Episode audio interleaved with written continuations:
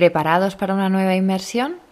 Chequead vuestro equipo de buceo porque ya nos sumergimos. Bienvenidas y bienvenidos a Planeta Agua, un podcast de la red Podcastidae.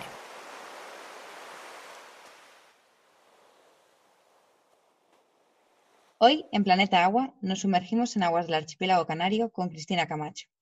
Cristina trabaja como educadora y divulgadora ambiental del medio marino y realiza un trabajo precioso a través de la fotografía submarina en apnea. Además, actualmente Cristina forma parte de la red Promar, de la que después hablaremos un poquito más. Hola Cristina, bienvenida a Planeta Agua y muchas gracias por acompañarnos en este episodio. Muy buenas, Nati. Nada, nada, gracias a ti, que el placer y el honor te puedo asegurar que es mío. La verdad es que es todo un privilegio poder estar aquí compartiendo estas cositas contigo. bueno, Cris, cuéntanos, ¿cómo acabas en las Islas Canarias siendo fotógrafa en apnea? Pues mira, yo mm, creo que al final todos los, que nos dedicamos a esto tenemos como un patrón, un perfil común, ¿no? Que ciertas cosas siempre se van repitiendo. Al final yo creo que la, pata, por así llamarla, educacional, es súper importante. Entonces, bueno, pues me crié en, en Cádiz, en Cádiz capital, y mis tardes de parque eran paseos por el mágico intermareal de, la playa de la Caleta. Entonces, bueno, pues ahí me picó el mosquito de este mundo y curioseando los charcos, pues la verdad es que sin, sin yo darme cuenta, porque claro, uno cuando es niño no, no, es consciente, pero sí que eh, ahora que miro hacia atrás eh, me di cuenta de cómo eso marcó mi subconsciente hasta llegar a, a ser una obsesión este tema de, la biodiversidad marina y, sobre todo, pues bueno, los peces. Eh, después de, criarme y de descubrir este, este, espectacular mundo allí en Cádiz Capital, pues me mudé a las Lomas de Gran Canaria, dos capitales atlánticas muy fuertes culturalmente en este mundo del mar. Y bueno, y allí digamos que continué eh, una infancia marcada por ir, pasar muchos ratos en, la playa, eh, al aire libre y, bueno, la verdad es que eso continuó también de manera que yo no era consciente hasta que, hasta que llegó el, vi la, oportunidad de, decir, ¿por qué no? Por lo menos vamos a intentar, eh, ya que el mar me ha dado tanto, pues darle, devolverle, ¿no? Todo ese favor. Eh, y así que nada, aquí estoy.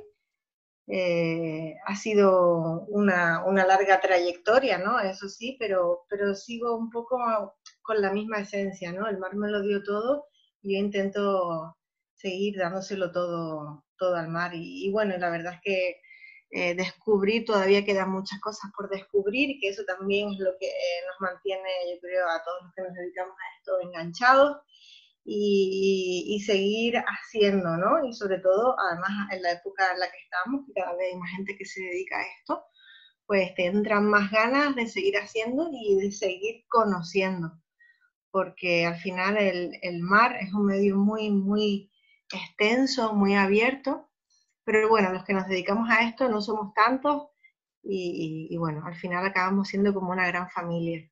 Así que me acompaña en mi lado personal y, profesional.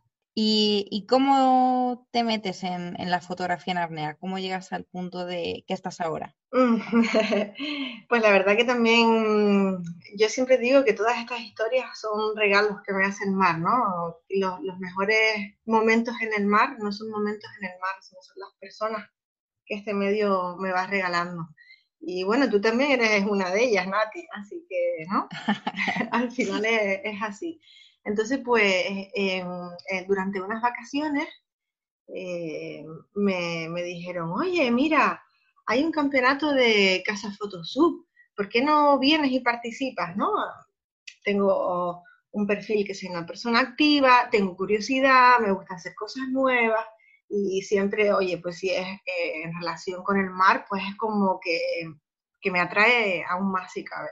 Entonces yo dije, ay, Casa Photosub, pero ¿qué es esto? Entonces ahí también sin darme, sin darme cuenta, se abrió no solo un deporte, sino es casi, casi una filosofía de vida y una familia marina espectacular.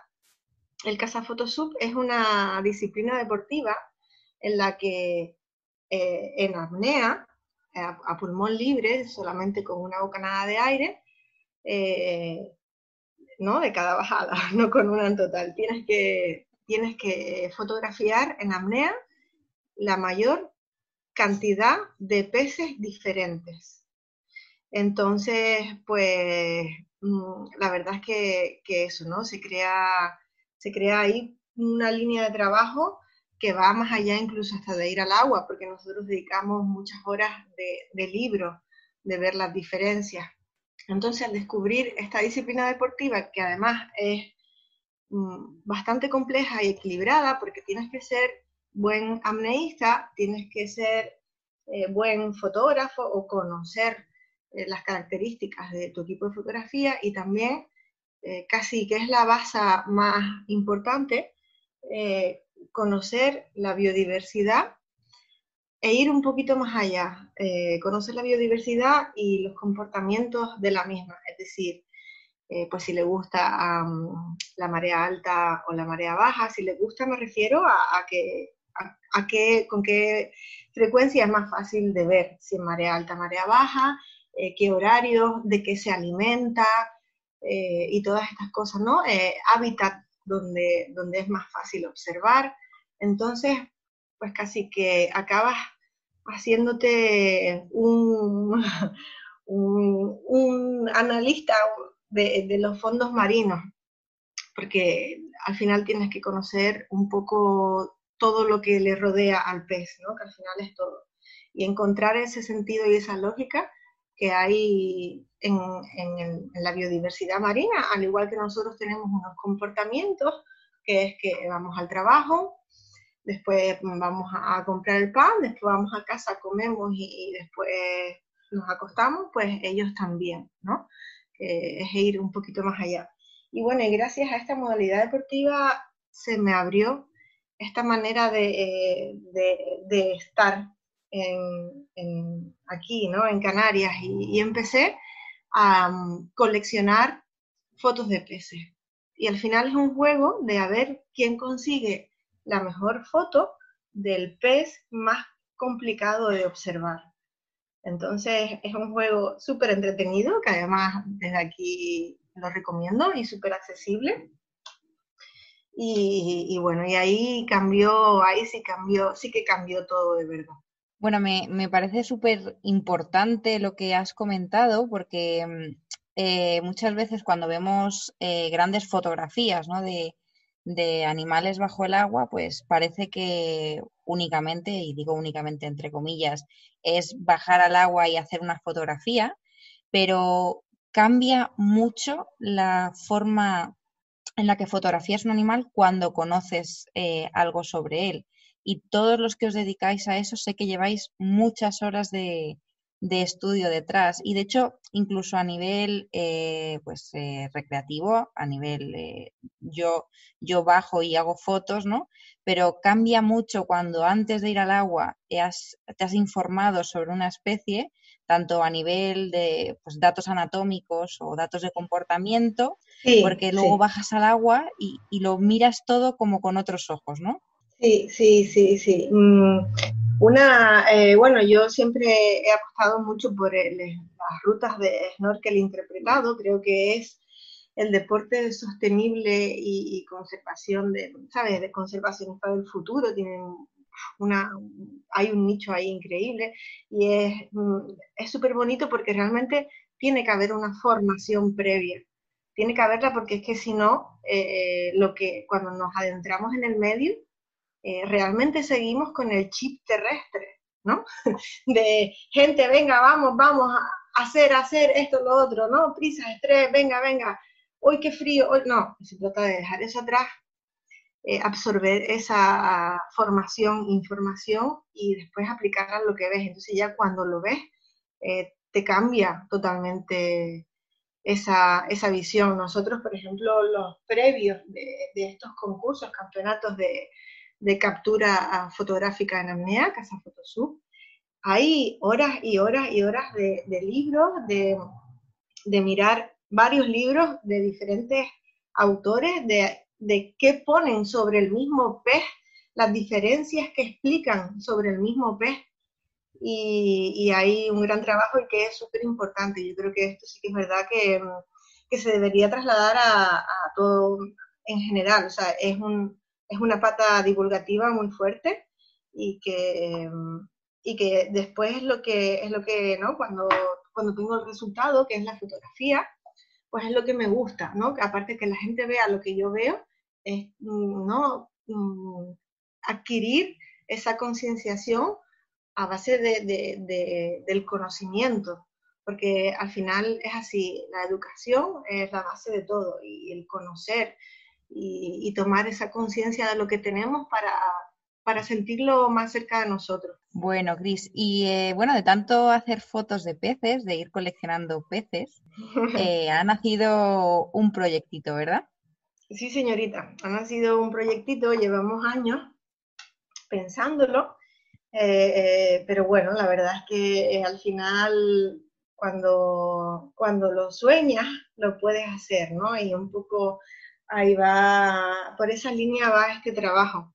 Somos un grupo de amigos, que eh, bueno, es mi familia Marina y mucho más que Marina, que desde aquí le mando un súper besazo, los quiero muchísimo. Los nombro, ¿vale? Es Juan Antonio Carballo, Isidro Felipe y María Belén y yo. Somos los autores de, este proyecto y es un libro, una guía visual de barrigudas, cabosos y chupasangres de, Canarias. Eh, son tres familias que, bueno, que em, a pesar de que no, no son bastante cercanas a nosotros porque viven en los primeros metros del submareal o a veces incluso muchas de ellas en el intermareal, casi la cota cero, eh, pasan bastante desapercibidas para nuestro, para nuestro género humano. Vamos como locos y solamente vamos a lo que se mueve o a lo que se puede comer, ¿no? Que al fin y al cabo es también... Y, no, no educamos esa mirada, no aprendemos a mirar, eh, no, nos, no, o sea, no nos integramos verdaderamente en el medio. Entonces, bueno, es como otra vez vuelta a lo mismo, ¿no? Darnos cuenta de lo que tenemos ahí al lado para, y de las que son pequeñas, grandes joyas de la biodiversidad marina y que están ahí, que ellos nos observan a nosotros cuando vamos al agua y que nosotros a veces vamos como locos y no nos damos cuenta de nada. Qué, qué guay. Entonces habéis hecho eh, un libro, ¿no? De, de, este proyecto va a salir un, un pequeño libro, ¿verdad? Sí, sí, eh, un librito eh, que bueno, esperemos que este año, a final de año, pueda ver la luz.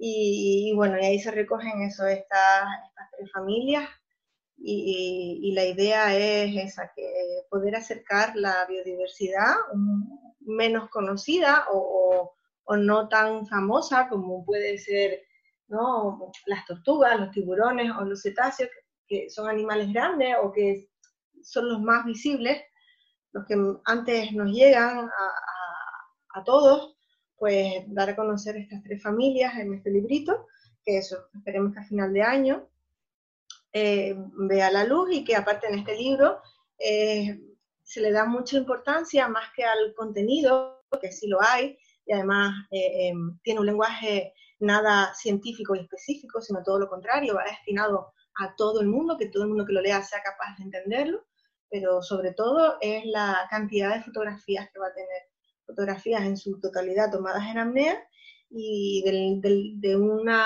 de una especie pues estamos intentando meter eh, macho, hembra, cría, eh, em, coloraciones eh, a veces un poco diferentes que también se dan ¿no? dentro de cada especie. Sobre todo, guía visual, dar importancia a la imagen, que realmente es lo que nosotros vemos cuando vamos al agua. Cuando vamos al agua no nos ponemos a contar los radios de la dorsal, ¿no? Cuando vamos al agua vemos bichos. Entonces, pues, cómo se diferencian a través de fotos, qué posibles coloraciones tienen según la etapa sexual por la que estén pasando o todo ese tipo de, cositas. Qué guay, tengo muchas, muchas ganas de, tenerlo en la, librería ya añadido. Y mm, bueno, eh, además de, de, mostrarnos fotos increíbles sobre peces y bueno, sobre otros animales del fondo marino, para quien no siga Cristina en las redes, luego mencionaremos sus cuentas porque lo tenéis que seguir. Eh, podemos ver otro tipo de imágenes, ¿verdad? En, en tu cuenta y en tus exposiciones, Cris. Sí, sí. Pues mira, sí, además ahora tengo ahí algunos proyectos también que van en referencia a estas imágenes. Y hace no mucho estuve buscándole un título y siempre me gusta preguntar también a, a, Juan, a Belén, a Isi y a y, más familia marina que tengo, ¿no? para titularlo. Al final, pues entre todos, pues salió el título Gritos del Azul. Y, son gritos del azul, son fotos... qué bonito. Sí, gracias. La verdad es que yo voy preguntando y voy cogiendo una palabra de aquí, y otro de allá, ah, pues mira, esto me gusta. Y porque al final es, es algo que, que aunque las fotos de peces o estas fotos que son duras, porque son fotos en las que se denuncia la problemática de, los plásticos, de la contaminación humana que va a parar de la basura, que va a parar al medio, eh, bueno, al final en, el trabajo individual de muchos, de, de, cada uno, hay mucho de la gente que te rodea, ¿no? Entonces, para mí eso también es muy importante plasmarlo. Y son fotos eh, duras, visualmente duras, que dan mal rollo, y de hecho de eso, eso es lo que pretendo conseguir eh, para empatizar con, los animales que se quedan atrapados en, este tipo de en este tipo de basuras, como pueden ser plásticos, eh, redes. Este fin de semana hicimos, yo les llamo performance, para siempre no sacar un par de risas dentro de, de este tema que es tan serio, con botellas de plástico.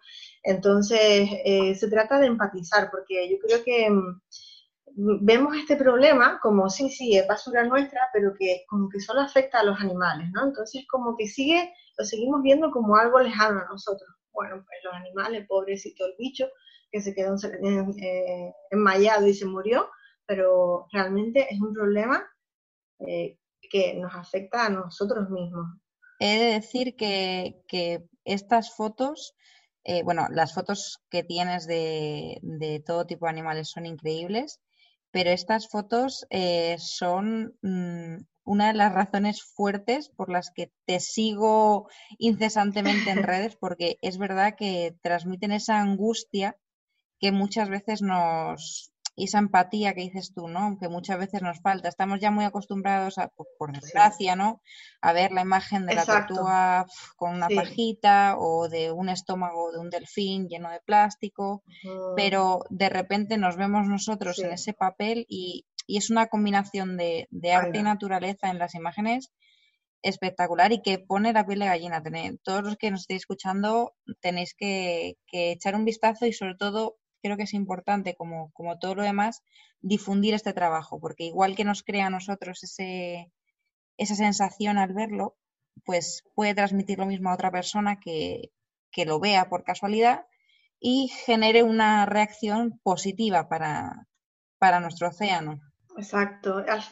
Sí, sí, al final, bueno, esa es la finalidad, yo creo que también de todos los que estamos por aquí metidos, ¿no? que haya una reacción eh, positiva hacia esto, ¿no? Porque al final, si también solo vemos lo malo, ¿no? También, también nos acostumbramos a ver esas cosas y esas noticias, a escuchar esas noticias negativas que, que, no, que no animan a la gente a la lucha, a la lucha siempre positiva, ¿vale? Eh, de, hacer algo por el medio. Algo me refiero incluso a nivel individual, que es donde hay que empezar desde hábitos de, comprar, eh, intentar comprar menos, menos cosas de plástico. Está claro que hay veces que, mm, es complicado, pero bueno, o el usar bolsas reutilizables, cualquier gesto, por, por ínfimo que parezca, eh, suma y multiplicado por todos los que somos, suma muchísimo y al final somos muchos haciendo buenos gestos que ayudan verdaderamente al medio marino. Y al final es eso, hasta que no vemos que eh, todo esto nos afecta a nosotros, es como que, como que no reaccionamos. La especie humana es un poco así. Pero bueno, la verdad es que siempre lo digo, hay mucha gente haciendo proyectos espectaculares, cada vez somos más los que estamos aquí metidos intentando sacar esto hacia adelante con, con cosas bonitas, ¿sabes? Creo que también es importante. Así que esto, pues bueno, es mi, mi granito, mi, mi, pequeña aportación. Y, y, bueno, la verdad es que ahora a ver si en estos días publico la última que hice este fin de semana y, y ahí seguimos, la verdad. Muy bien, al final, bueno, pues crear una, una cadena. Este podcast cuando decidí ponerlo en marcha iba un poco también de eso, de, de contar historias, de contar experiencias, de, de ver cómo la gente ha llegado a transmitir ciertas ciertos puntos de, de su carrera profesional que, que, han hecho algo bonito y que, aunque hay muchas cosas malas, porque hay muchas cosas malas que ocurren cada día, también hay muchísima gente haciendo cosas buenas y cada vez, sí, en, sí. El, en este caso, hablamos de océanos, pero se puede extender a cualquier, a cualquier sector. Cada vez somos más los que, por lo que dices tú, pequeños gestos, que no hace falta todos los días no todos los días podemos organizar Exacto. una limpieza de playa, no todos los días se puede organizar un pequeño sí. speech, todo, pero todos los días hay un pequeño, sí. un pequeño gesto que, que, aporta algo. Y bueno, pues eh, por otro lado, como os comentaba al principio de la entrevista, Cristina forma parte de la Red Promar, una herramienta del Gobierno de Canarias para el seguimiento y vigilancia de la vida marina del archipiélago. Cuéntanos, Cris, ¿cómo nace la Red Promar? Pues bueno, la verdad que también este es un proyecto que, que, también me apasiona y tengo la suerte de, también de aportar mi granito de arena. Actualmente eh, trabajo en él, trabajo para la empresa Splan, pero haciendo una asistencia técnica a esta red de observadores de, del medio marino.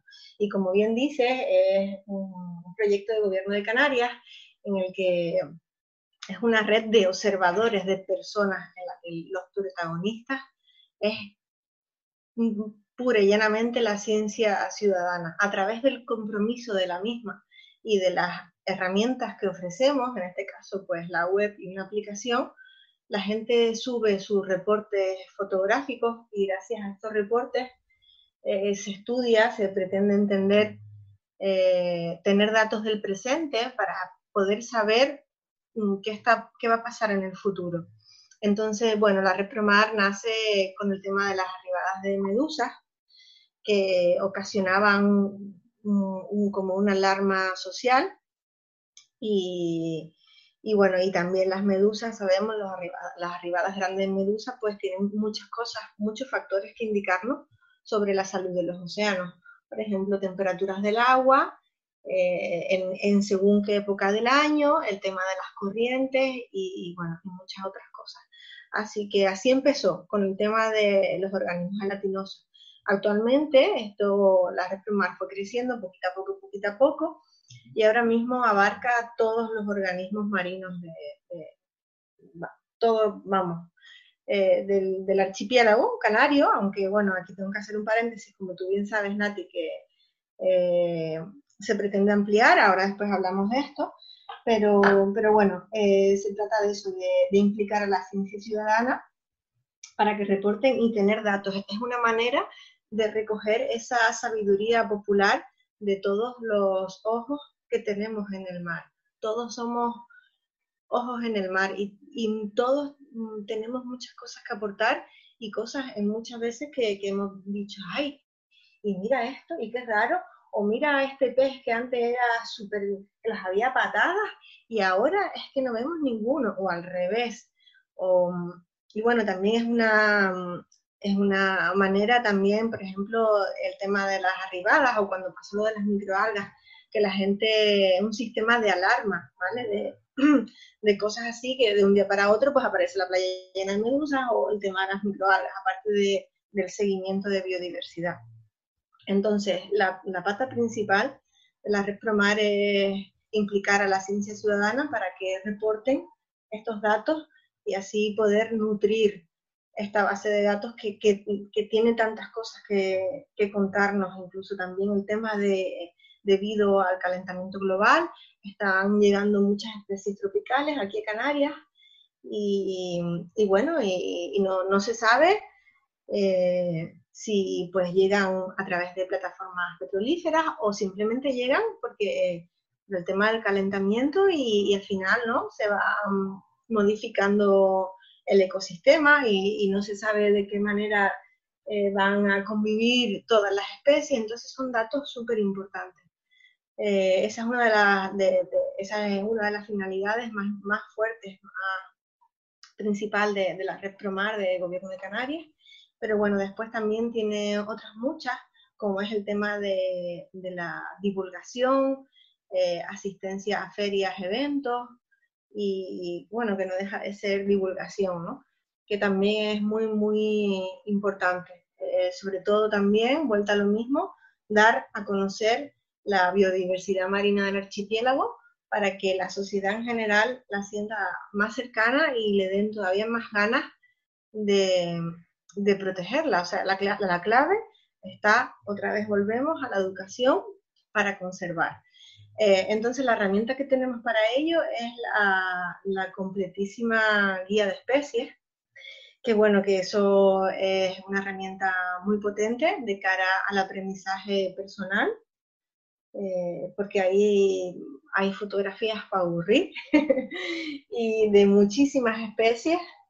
Todas increíbles, he de decirlo, todas increíbles. esto lo tenéis que ver, es una guía súper completa como buceadora que va al agua cada dos por tres eh, es un referente para la identificación post Sí, sí, aparte también tienes la comodidad, porque a mí me gustan mis libritos, como yo digo, pero es verdad que tienes la comodidad de tener una guía, me lo van a permitir, de la hostia en el móvil, o sea, en un bolsillo, es y, y gratis, ¿sabes? Es que es algo que, bueno, que afortunadamente está, existe, y también lo bueno es que la Red Promar es un proyecto que se hace entre todos, o sea, todo el mundo aporta, puede dar sugerencias, puede, ¿sabes? Es algo completamente abierto y, es gracias a eso, ¿no? A que los protagonistas es la ciencia ciudadana, desde el perfil del biólogo, del científico, hasta sector primario como pescadores, um, amneístas, submarinistas, nadadores, surferos, hasta incluso, como yo siempre digo, el típico, los típicos viejitos que van a la playa a caminar, que llevan yendo 20 años caminándose el mismo tramo del litoral, que nadie mejor que ellos pueden comentarnos los cambios que ha sufrido esa, ese, ese, tramo de costa, ¿no? Al fin, es así. Eh, nosotros tenemos, debemos de adquirir ese compromiso y afortunadamente, que siempre me gusta tener esta connotación positiva, cada vez somos más, cada vez hay más gente participando, ya hay 14 mil y pico avistamientos subidos en la base de datos. Y bueno, la verdad es que eh, es alucinante cómo, la, gente, la gente reacciona ah, positivamente cuando existen herramientas así, porque la gente quiere ayudar, ¿sabes? Que yo siempre lo digo, o por lo menos pienso bueno al principio de todo el mundo, ¿no? La gente quiere ayudar, lo que a veces no, no saben cómo, no sabemos cómo. Y bueno, y al final, cuando, cuando das a conocer esta herramienta y, y, la gente se da cuenta que verdaderamente haciendo reportes o incluso haciéndonos haciendo publicidad del proyecto a gente que, que, le puede interesar los reportes, pues la gente se implica la gente quiere ayudar, así que yo creo que esto es algo, una manera real de ayudar a esta biodiversidad marina de Canarias. Algo muy, muy positivo, sí. Y entonces, bueno, pues eh, si cualquier persona que nos está escuchando eh, ve pues eh, cualquier animal marino en la orilla o hace snorkel, bucea y ve cualquier animal, puede reportar ese avistamiento en la, en la web, ¿verdad?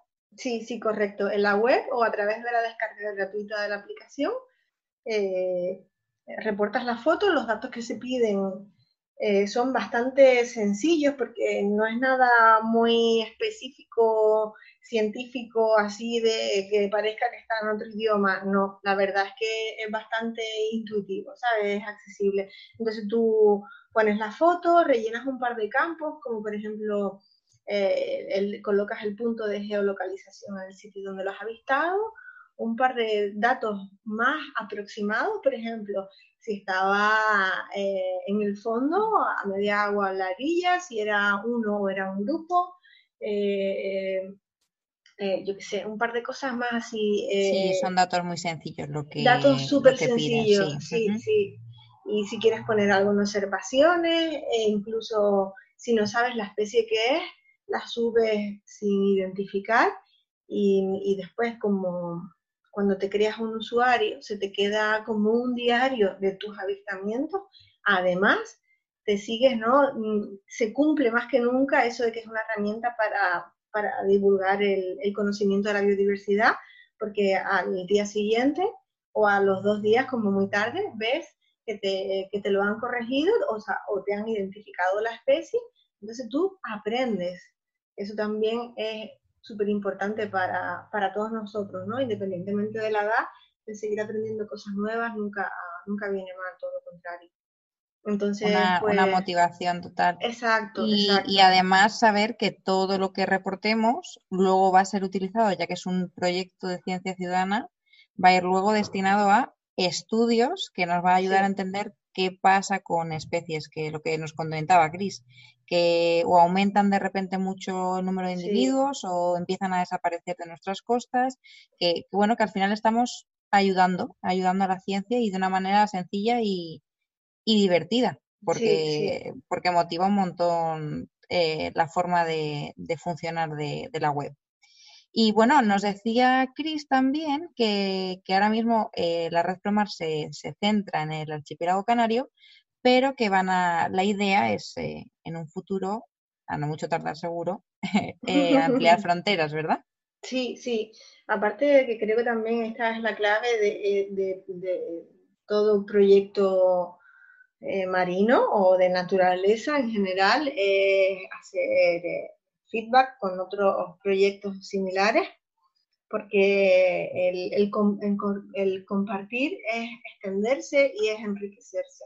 Entonces, bueno, en este caso tenemos este conjunto de islas, el archipiélago macaronésico, que tenemos muchas cosas en común, somos de origen volcánico, tenemos muchos factores en común y ah, bueno, después cada una tiene sus particularidades, pero muchas cosas en común en la que eh, es súper interesante fijarse también de qué manera están, están afectando estos cambios a la biodiversidad marina para ver cómo también nos puede afectar a nosotros.